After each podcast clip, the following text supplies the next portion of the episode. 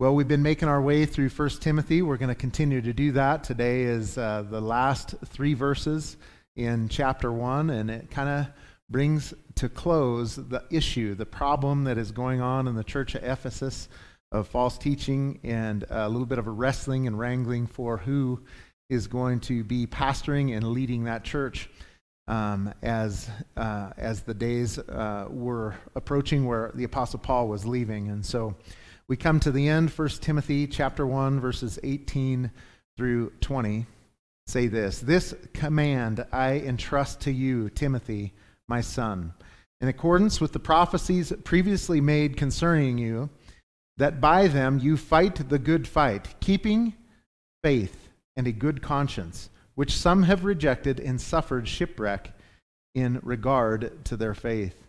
Among these are hymenaeus and alexander who I whom I have handed over to Satan, so that they will be taught not to blaspheme. Let's pray. Father, thank you for your word uh, that cuts, that teaches, that heals. Lord, I pray uh, today as we come together as your body, uh, Lord, that you would help me as a teacher of your church to speak that which you have said, Lord. Lord, I pray that you've prepared hearts and will continue to, that that each one in here, if there is sin left unconfessed, Lord, that they would confess it to you and walk rightly with you, Lord.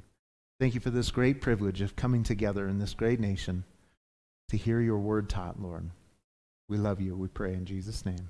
Amen. Edward John Smith was born to a potter by the name of Edward Smith and mother Catherine Hancock on the 27th of January 1850. Smith attended Etruria British School until the age of 13 when he left to operate a steam hammer at the Etruria Forge. At the age of 17, he went to Liverpool in the footsteps of his half brother Joseph Hancock, who was a captain on a sailing ship and apprenticed to do the same. In March 1880, 13 years later, Smith joined the White Star Line as the fourth officer of the SS Celtic. He served abroad and aboard the company's liners to Australia and New York City, where he quickly rose in status. In 1888, Smith earned his extra master's certificate and he joined the Royal Navy Reserve. He later became the captain of the vessel called Majestic. He stayed at that command for nine years and was twice called into service to transport troops to South Africa during the war. Captain Smith became to be known as the safe captain and later known as the millionaire's captain. In 1904, he became the commodore of White Star Line and was known for uh, producing, which was known for producing the world's largest ocean liners, which included the Baltic, the Adriatic, and the Olympic. Each one, at their inauguration, were the largest of their time, and Edwards would captain each of them on their maiden voyages. Each ocean liner surpassed the previous one in size, capabilities, and comforts. And it was no different when he was called on to captain that which would become his last ship, the RMS Titanic. Proudly named after the Greek gods, the Titanic set off on its maiden voyage and would carry some of the wealthiest people in the world. The first class accommodations were designed to be the pinnacle of comfort and luxury with gymnasium, swimming pools, libraries, high class restaurants, and opulent cabins. The Titanic had advanced safety features such as watertight compartments and remotely activated watertight doors. It carried a total of 20 lifeboats, having enough space for only 1,178 people, even though in its first voyage it would be carrying 2,200 and its total capacity of over 3,000. A few days into the trip and shortly after 11:40 p.m. on the 14th of April 1912, Captain Smith, after receiving 6 messages from other ships warning of icebergs, was informed by First Officer William Murdoch that the ship had just collided with a large iceberg. The ship's designer, who was aboard Thomas Andrews, reported that five of the ship's watertight compartments had flooded, and the captain immediately knew of their doom, as the Titanic could only stand four of those being flooded. And at 2:20 a.m., she broke apart and foundered with well over a thousand people still aboard. A thorough investigation exonerated the safe captain, finding that he had followed all the historical precedents and precautions. History was on his side, and it had proven that modern ships were able to survive even head on impacts with icebergs. In fact, just five years prior to the incident of the sinking of the Titanic, the, the sage captain had declared in an interview that he could, and I quote, not imagine any condition which would cause a ship to sink. Modern shipbuilding had gone beyond that. Friends, Captain Smith was an experienced seaman who had served for 40 years at sea, including 27 years in command. Experience was on his side, but much like the rest of us who can grow complacent the longer we practice our trades, and live our lives. The captain ignored the warning signs, trusted in what he thought he knew, and suffered death and shipwreck, along with 1,500 others, in the icy depths of the Atlantic that night. Beloved, we've been making our way through 1 Timothy now. In chapter 1, we come to its conclusion today we have already learned that Paul was sent directly from Jesus to proclaim the gospel of salvation to the Gentiles. After years of investment, Paul was leaving the church at Ephesus for Macedonia and was concerned for its direction and doctrine after departure. So he authenticated Timothy and will continue to do so today as the future leader of the church, commanding him to remain on of which we know that Timothy would stay on as a faithful servant there, in church history records that Timothy would die 30 years later opposing the worship of Diana. We have seen in verse 3 that there were certain, uh, certain men, likely older and more experienced sage type men, teaching strange doctrines in the church, and some were disregarding salvation by grace and faith alone and teaching the long standing historical teachings of Judaism where your works would save you. Paul goes on to remind Timothy and the church some and some 2,000 years later uh, that regardless of the depth of our sin, the grace of our Lord is more than abundant with the faith and love which are found in Christ Jesus.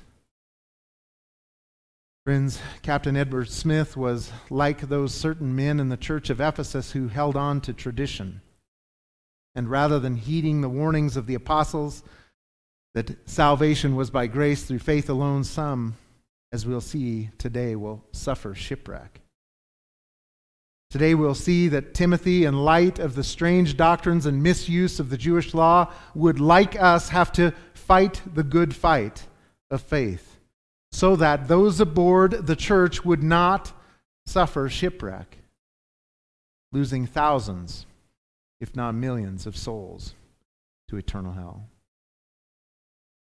The Spirit inspired apostle starts off with this command there in verse 18.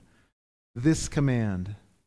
These words hearken us back to the military like statements that Paul has been using, these commands, these entrustments that he has given Timothy, and letting everyone else in the church know that the apostle is authenticating Timothy as the new leader. We find them in verse 3 and 5, where the same word command is found. In the original language, the Spirit inspired Paul to use the definite article, the in front of command. It doesn't show up there in your text because it sounds a little bit funny, but for the Greek writer and the Greek hearer and the Greek learner, any time that uh, definite article was added in maybe a seemingly odd spot, it helps us to understand there's emphasis being given. So, quite literally,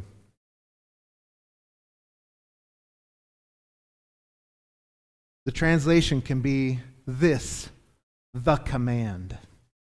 This, the command I entrust to you, Timothy, my son. The Spirit only uses the word entrust in two other places in the New Testament, once in 1 Corinthians 10, and another time when writing to Timothy in 2 Timothy 2 2, where it is written, The things, that is the gospel and sound doctrine Paul is talking about, which you have heard from me, the you there is Timothy, in the presence of many witnesses. Here comes the command entrust these to faithful men who will be able to teach others also. Entrust then holds within its meaning this idea of trusting someone with something that contains extreme value. Is a banking term. It still is a banking term today that we would trust the bank with those valuable things that we would want to be safe. And Paul is trusting. He is writing Timothy in his second letter, which will be his last letter. And he is entrusting. He is begging. Please, Timothy, hold on to these things. They are so valuable. Entrust them. And where the Apostle Paul, in this first letter to Timothy, is entrusting Timothy, in his second letter, he is giving Timothy this instruction that I'm going to be gone. He says it there in the last few verses of chapter 2 that I am now being poured out. I'm going to be gone. So, Timothy, entrust these faithful things to faithful men who will be able to entrust them to others. And here we sit, beloved, right? Some 2,000 years later. What an amazing thing that God has been entrusting the gospel through the church, week in, week out, as we wait for the second advent. Amen. Paul is entrusting the most valuable piece of information the world has ever known the good news of eternal salvation through faith in Christ to a weak vessel like you and I, to Timothy. To Timothy, he uses this same word in trust in the same way, telling Timothy that he must trust, he must delegate, he must deliver sound doctrine, the gospel, to these faithful men. Beloved, the gospel must be passed on. As we have considered chapter 1, maybe you have picked up on the theme, but it has been the gospel that is the point of nearly every message of chapter 1. And why wouldn't it be? It was under attack then, it is under attack today. It does no good for the church to gather if the gospel does not exist. It just is another social club. The gospel must be central.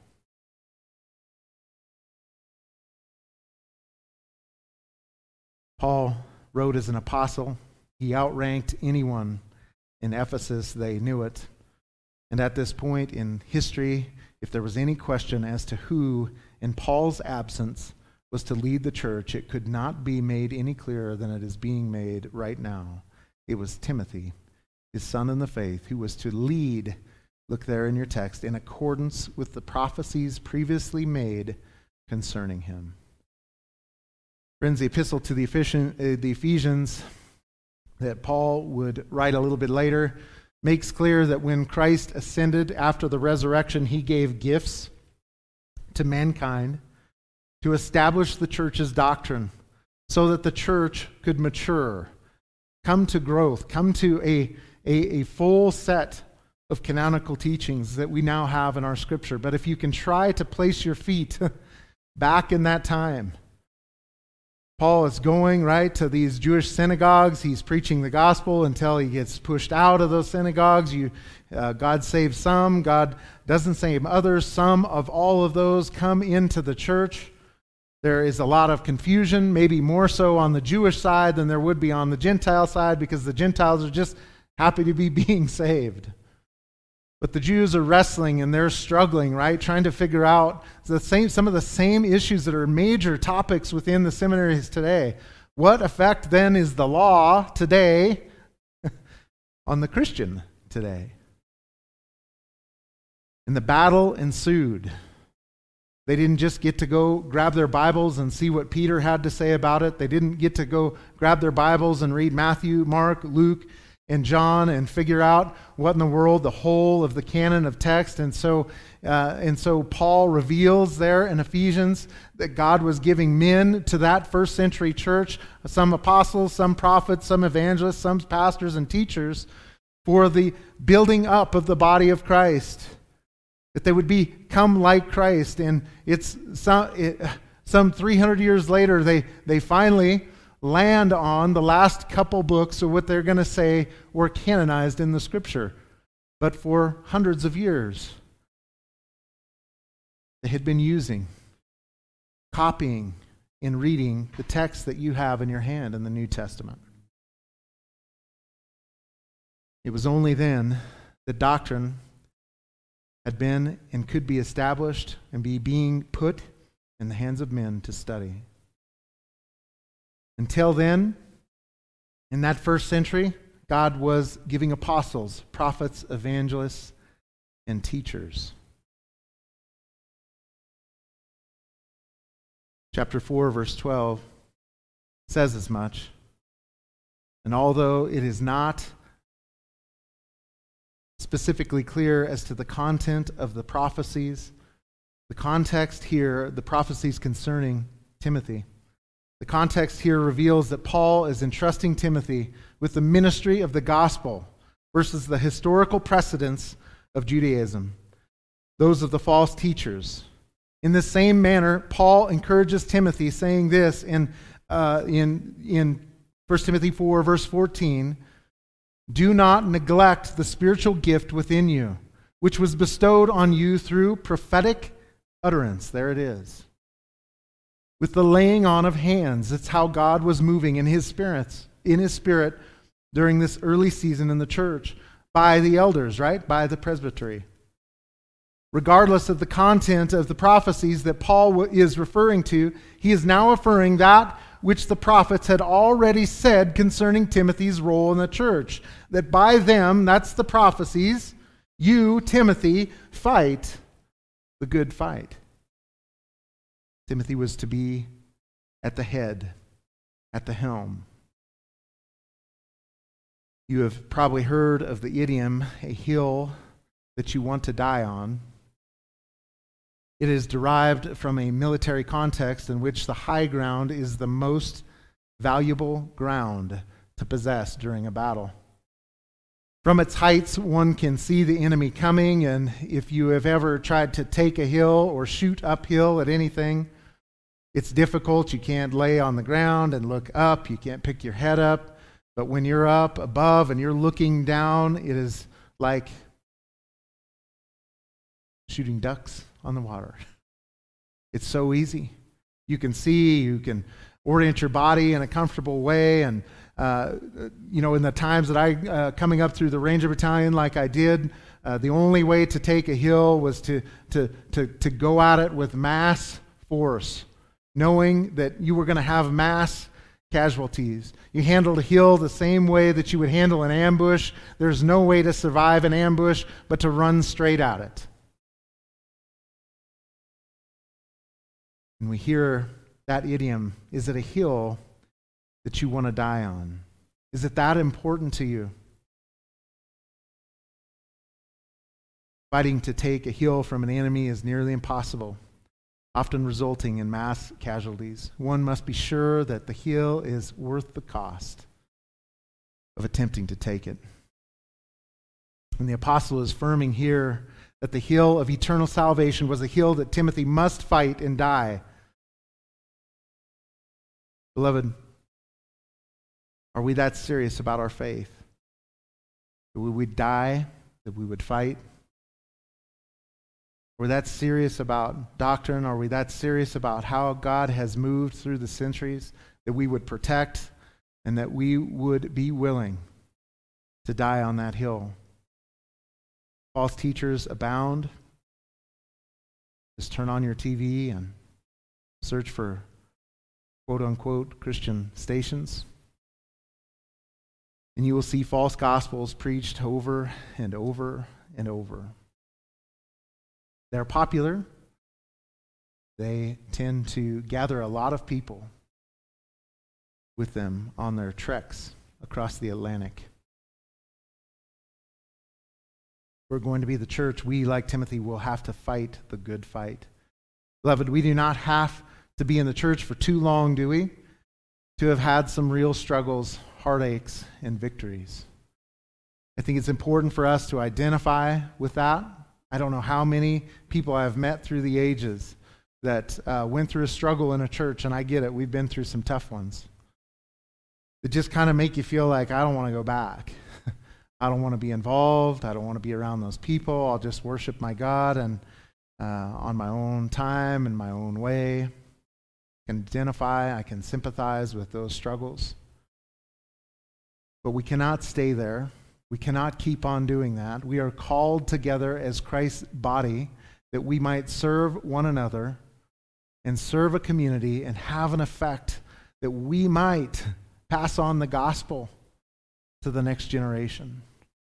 To weaken in the war, to weaken from the battle and step back and stay there is to lose the battle. It's to lose the battle for the church.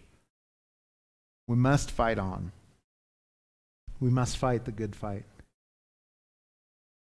It is often said that if you find a perfect church, that you should not go there. Because why? You're going to ruin it. Our expectation is this is that sin exists, we know that. We know where sin exists in our lives that it's going to cause destruction, death, pain, struggles. And as I look at just a few people here this morning, as we come together, the closer we get, the more aware of each other's sins we're going to become. The more likely, the longer we stay together, something is going to happen, that somebody's going to have an opinion, and it's going to potentially cause some kind of division. That's why uh, Paul would go on to teach the Philippian church that they need to fight for unity and have this mind in them that was in Christ Jesus, who, although he was the king of the universe, the creator of the universe, right, did not consider that something to be grasped, but he gave it up. He came in the likeness of men. He humbled himself. Paul would go on to tell the church, you must humble yourselves. You must expect that sin is going to have its play inside the church, and we must fight the good fight. Amen. There are times to get off the front lines. We certainly have done that as a family. Back up a little bit, catch our breath, and get back in the game. Amen. The church has within its walls regenerate Christians, unregenerate professing Christians those who are seeking to become Christians, those who are seeking to destroy them, and everything in between. So you say, why in the world would I want anything to do with the church?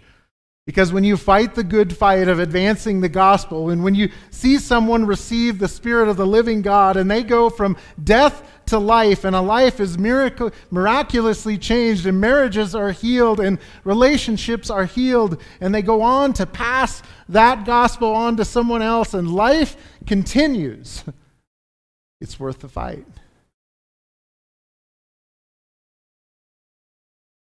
How do we know that that person that we don't share the gospel with would be the next Billy Graham, John MacArthur, Charles Spurgeon, Jonathan Edwards? We don't know.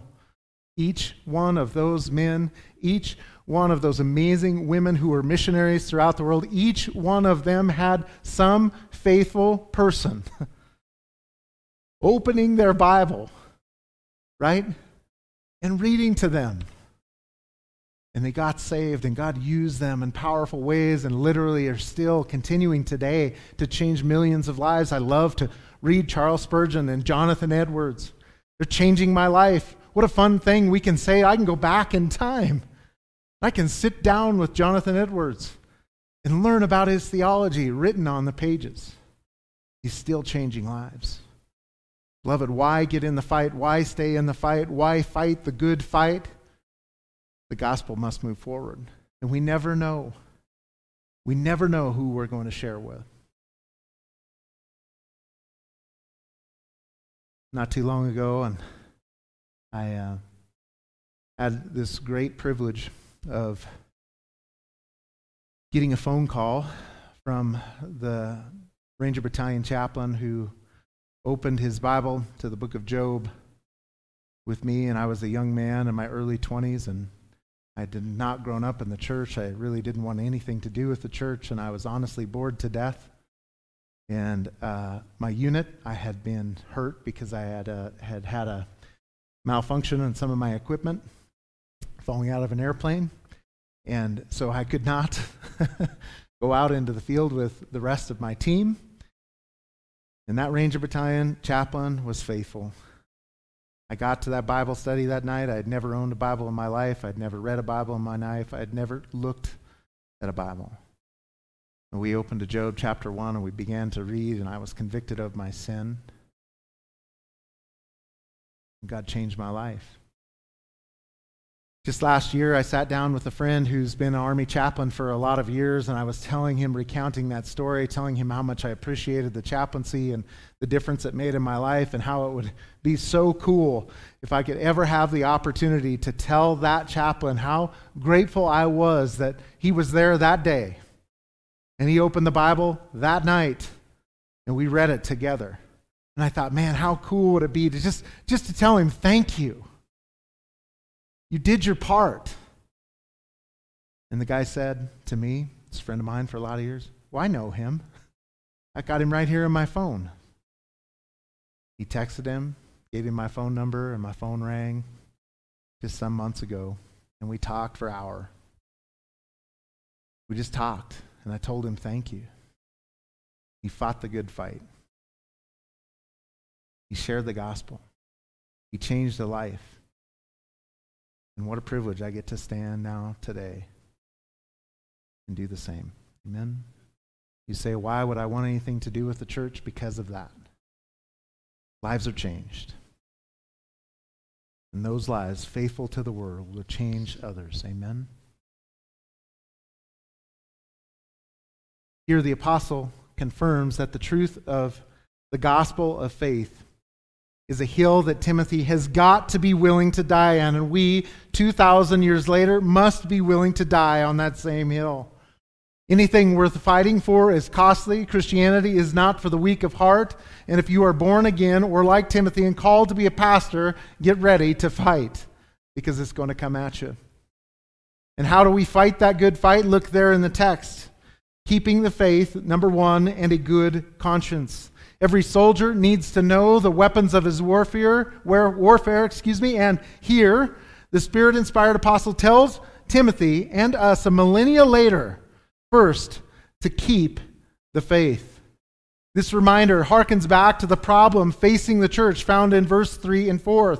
4. False teachers were teaching strange doctrines. It didn't sound right. And how many of you know? I, I remember this. As a young man, I got saved. I didn't understand any of that. It was, it, it was at a church that I would not feel comfortable in today by any stretch of the imagination. But this is what I knew for some reason because the Spirit of God now lived inside of me every time that somebody shared truth from the text. I don't know how, I just knew that I knew it was right. And then every time something strange came out of someone's mouth, it's just like, that just doesn't seem right. The Holy Spirit inspired our text, right? He writes this text down, and when somebody's speaking that which he said, there's something in your heart that is saying, Amen, Amen, Amen, I agree. And when something gets said that's a little bit weird, you're like, That doesn't sound right. It's because the author, the Spirit of God, lives inside of you. He's affirming that which you're hearing.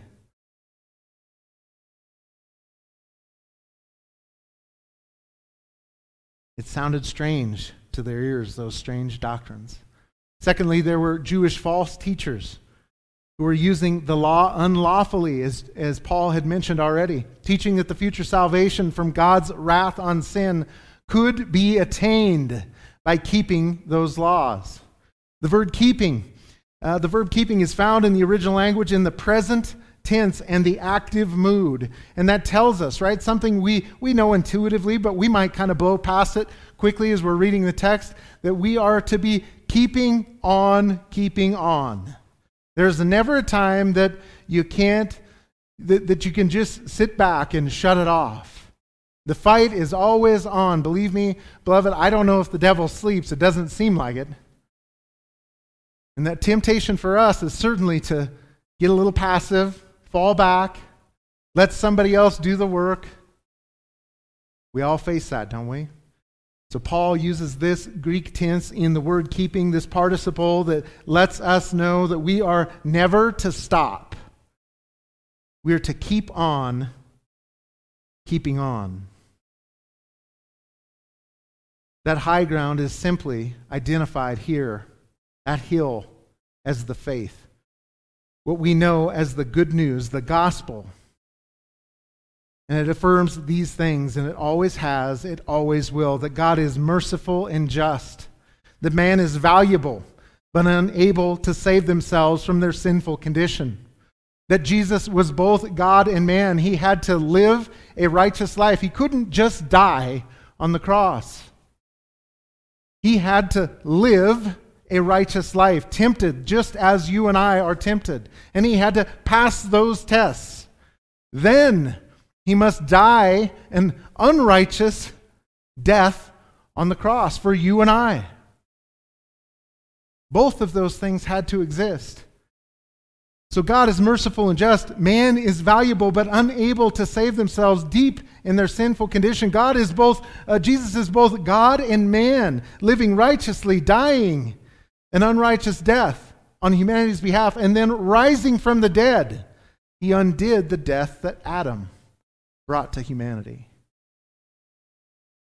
And finally, that hill of faith that we must die on must ask people to respond rightly.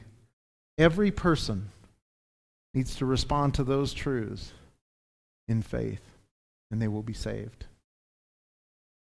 In addition to the weapon of faith that the church and Timothy were going to have to keep on keeping, they were to keep a good conscience. This is something we don't talk about a lot in today's world.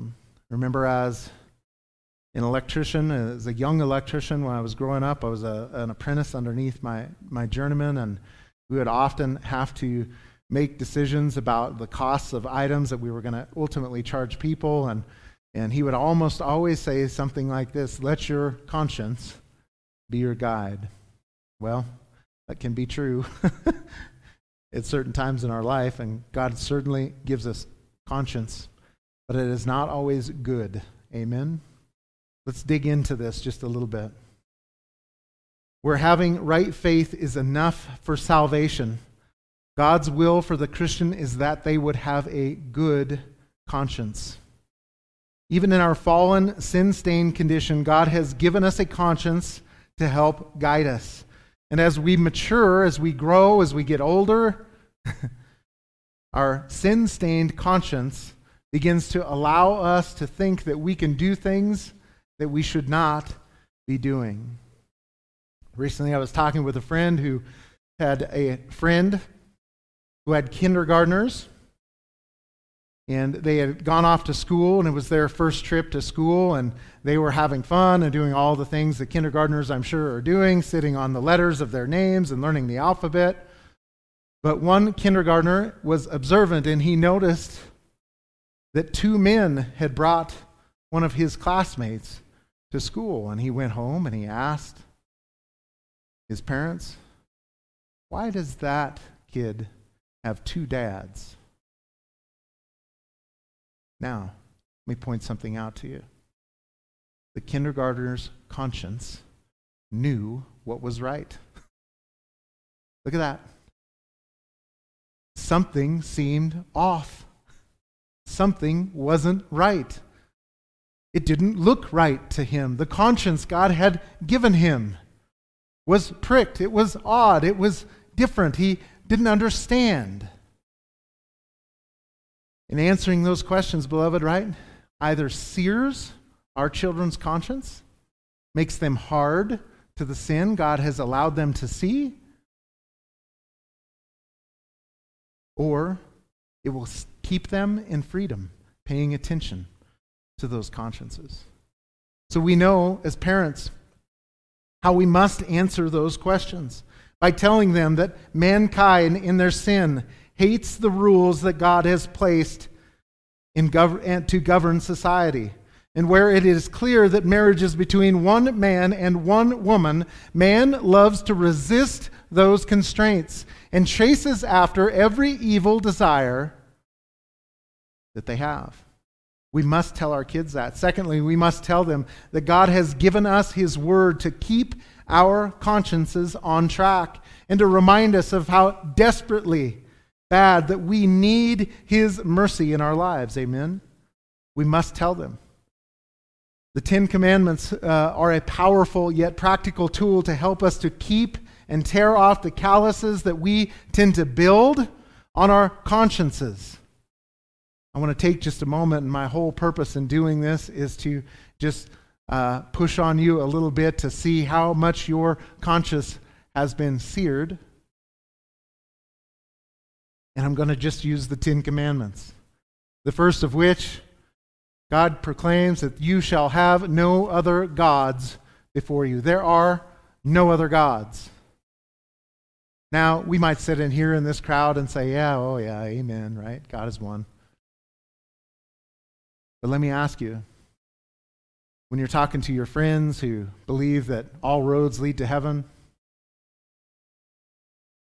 that as long as they do a little bit more right than wrong, that God will be merciful in the end, and that all those people who have maybe never heard the gospel but are trying to live in some obscure place in the world, they'll all end up there, and everybody who, who worships Buddha and everybody who worships uh, Muhammad, and, and they'll all end up there.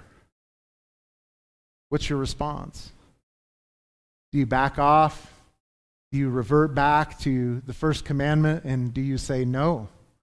There will be no other gods before. Have you seared your conscience? Take it a little deeper. The second commandment there shall be no idols. You shall worship no idol, both crafted and the heart idols found in Colossians chapter 3, verse 5 and 6. We understand those crafted idols to be things that would be crafted and, and set up and people would worship. But the New Testament goes to, as it usually does, not just the fact that we worship some created thing, but why we worship it. Paul gets after this to the Colossians who were struggling with heresy. He says this in chapter 3, verses 5 and 6 Therefore, consider the members of your earthly body as dead to immorality. How much TV do you watch? Impurity. How often are we uh, lusting after those things, especially sexual lust, that we should not?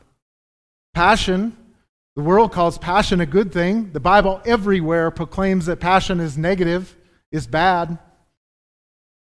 Evil desires and greed, which amounts to what? Idolatry.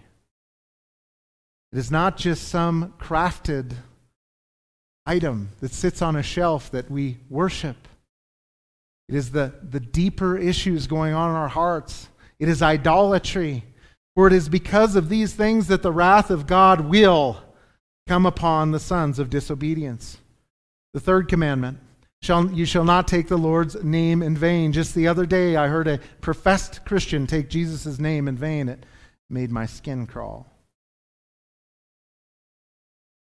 Number four, you shall keep the Sabbath holy, set apart. God's command for a day of rest. How many of us break that? And we justify it away. Well, if I could just get a little bit more done, if I could just get a, a, little bit extra done, and we don't take that rest, and pretty soon we're ineffective. We're not loving the Lord well. We're not loving our families well. We're, we are living a life that is all about work. Is that you? How about honoring your father and mother? That can be challenging, especially if they are dishonorable about not murdering, which the New Testament extends this physical action to the heart attitude of hate.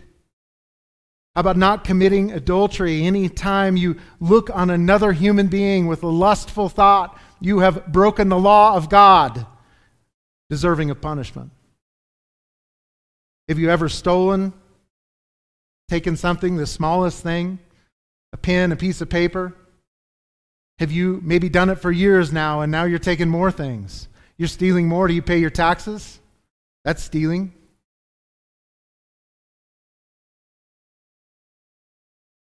About lying. I'm willing to just kind of do this white lie, right? I don't want to quite share all the truth here. It might cost me my ego, it might cost me some money, it might cost me my job. How about coveting? Listen, I struggle with this one. I'm serious, man. It breaks my heart. There's a guy down the street that owns a 1996 Ford F 250 diesel, 7.3 liter power stroke. And it's like pristine, right? It shines. He hooks his boat up to it. He wants to pull his boat off. And I drive by that, and I'm telling you, I'm confessing. This is confession. I drive by that thing, I want it. And there's times when it breaks my heart because it's not, I'm not content with the things that God has given me. So it is the gospel of faith and a good conscience that there in your text, which some have rejected. Here we see that some of those who have gathered at the church in Ephesus have rejected the faith and a good conscience and have suffered shipwreck in regard to their faith. Beloved, on that fateful night in the middle of the Atlantic in April of 1912, millions of dollars of personal effects were lost, along with some of the finest accommodations known to any ocean liner.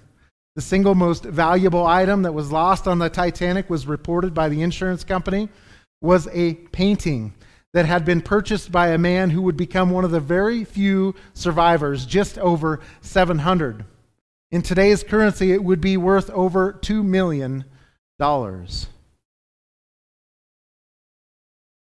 What is it worth today? Nothing. Jesus would say that if a man would gain the whole world but lose his soul, what a tragedy. Do you value the gospel? Paul uses the imagery of a shipwreck to describe those people in the church who reject the gospel of grace and living holy lives. The idea Paul is describing is much grander than momentary items being destroyed by icy water in the Atlantic. It is the potential of the loss of a soul in eternal punishment, not in some icy grave, but in a fiery, eternal hell and punishment. You see, friends, a ship is designed to carry valuable cargo from one place to the other. The church is like a ship, it is to carry its passengers safely to eternity with their Creator. The only precondition is that you stay on the ship, which is duly called faith and a good conscience. The text tells us here that there are many professed Christians abandoning the ship of salvation by faith and living holy in Ephesus. Look there, among these, verse 20. Among these are Hymenaeus and Alexander. So there is a plurality of people leaving. They're leaving over this idea that they can earn their salvation. And Hymenaeus and Alexander, of whom are likely leading the others in the false doctrine, are right in the middle of it. In 2 Timothy chapter 2, verse 18, Hymenaeus makes his way into this, uh, this epistle also for teaching heresy, and this is what it says, saying that the resurrection has already taken place. Although it is not clear that it is this particular false teaching in this epistle, it is clear that he is a serious problem to the church. Hymenaeus is listed first before Philetus in 2 Timothy, leaving us the impression that he is likely the leader of those, of, of those people who are leaving the faith. He is pulling them out. He is probably knocking door to door. He's shown up probably for years to the church in Ephesus. He's built relationships, and now he doesn't like the gospel of by grace through faith alone. And he is going around and he is trying to undo and get everybody on his Titanic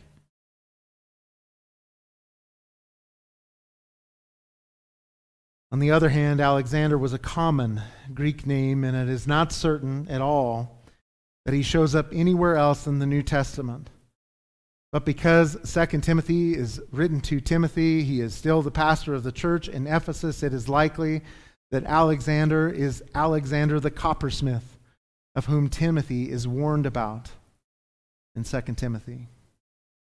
The apostle says that he has handed them over to Satan. Paul describes that which he has affirmed in other places in the New Testament that those who teach misguided doctrines are to be dealt with immediately, allowed to be handed over to what we would call the prince of the power of the air, or the God of this world, handed over to Satan. The apostle had instructed Titus, his other son in the faith, as he was going around establishing elders in the churches at Crete saying this in chapter 3, verses 10 through 11. Reject a factious man after a first and second warning, knowing that such a man is perverted and is sinning, sinning being self condemned. Beloved, when it comes to false doctrine being spread in the church, it is a serious thing and it must be dealt with in a serious matter. The elders of the church are almost always the ones involved in this. I pray that we would never have to do it, but at the same time, I have been around the church long enough to know that we will. It's likely that Hymenaeus and Alexander were teaching historical Judaism, unwilling to listen to the warnings of the New Testament teachers. They were blasphemers the kind of which Paul spoke about himself in verse 13, saying that I was formerly a blasphemer and a persecutor and a violent aggressor. They would not repent, and so Paul had to hand them over to the church or to Satan. It's important to remember that for us, that church discipline, although discipline always sounds negative, is not to be punitive, but it is rather to be restorative. We are to come around people, begging the people to repent and return to Christ. The Christian is to love their enemies and to pray for those who persecute them. And as much as somebody who would come in and tear and rip and lie and cause problems, our heart as Christians should be to recognize the sin and know, right, that First John says that he who is truly a believer will not continue in sin. And so we look at that person as an unbeliever and we beg them, right? You've been faking it. You're not a believer. You're continuing in sin. A Christian can't continue in sin. Come back, repent of your sin. As the heartbeat, it is restorative. It is asking people to come back to Christ. But like a child who needs to learn the error of their way, church discipline is necessary. It is a piece of what the church must do in order to stay healthy and safe. This removing is the final piece of the disciplinary act, hoping that although their faith has been shipwrecked, that the loss of fellowship and the protection that the church allows will restore them to their faith. When they get out there on their own, one of my pastors and Laramie always says it's an interesting thing to watch wolves as they come in and they divide the sheep and they pull them out. says over the years that as he has watched that and, and then years go by, he has watched each most of each one of those people who were deceived by those wolves. They end up alone, discouraged, never going back to church. At the time they think, oh, this false teacher, he's got it all together. He's a charismatic speaker. He, he really makes me feel great. I should just follow along after him. And the next thing you know, their true hearts are revealed. The people are alone. They're broken. They see through it. And they're outside of the fold, being destroyed.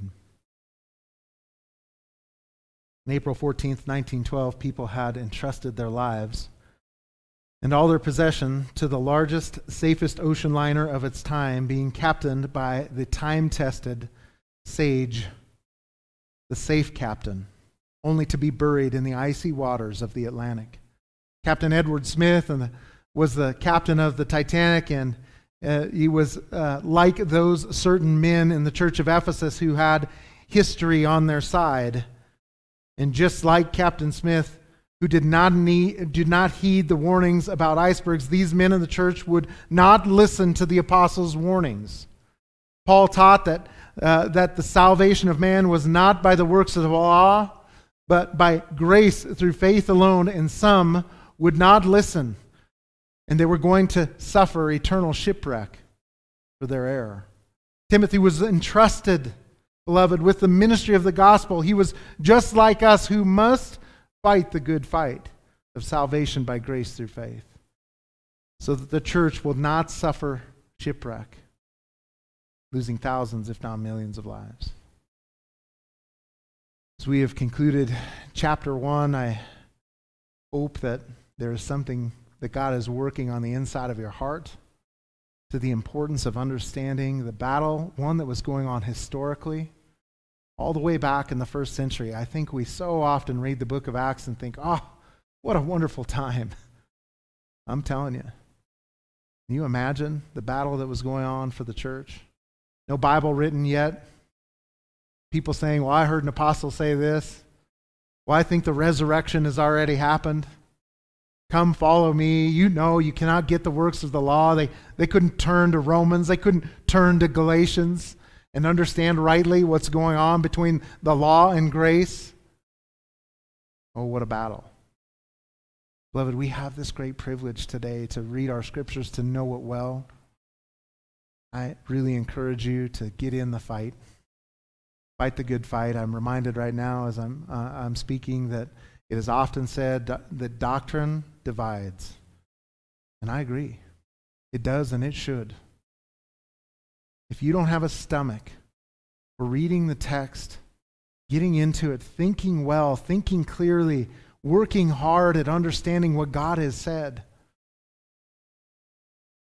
then there is a problem in your life. These are the eternal words of life. They mean everything to everybody and to you. We have this great privilege, amen?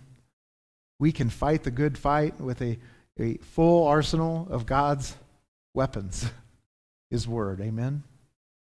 Let's pray. Father, we thank you for um, your Word. We thank you, Lord God, that uh, you have entrusted it through the ages to faithful men who will entrust it again to others. I pray, Lord, as a church, that we would take that seriously, that we would see the generational transfer that needs to happen, that we would be serious about knowing the Word, Lord, and knowing you, that we might see others saved. Oh God, I pray that we do not become so complacent, so scared that we wouldn't share the gospel and continue to pass it on, Lord. Help us in this endeavor, Lord. We know we cannot do it without you and without your strength.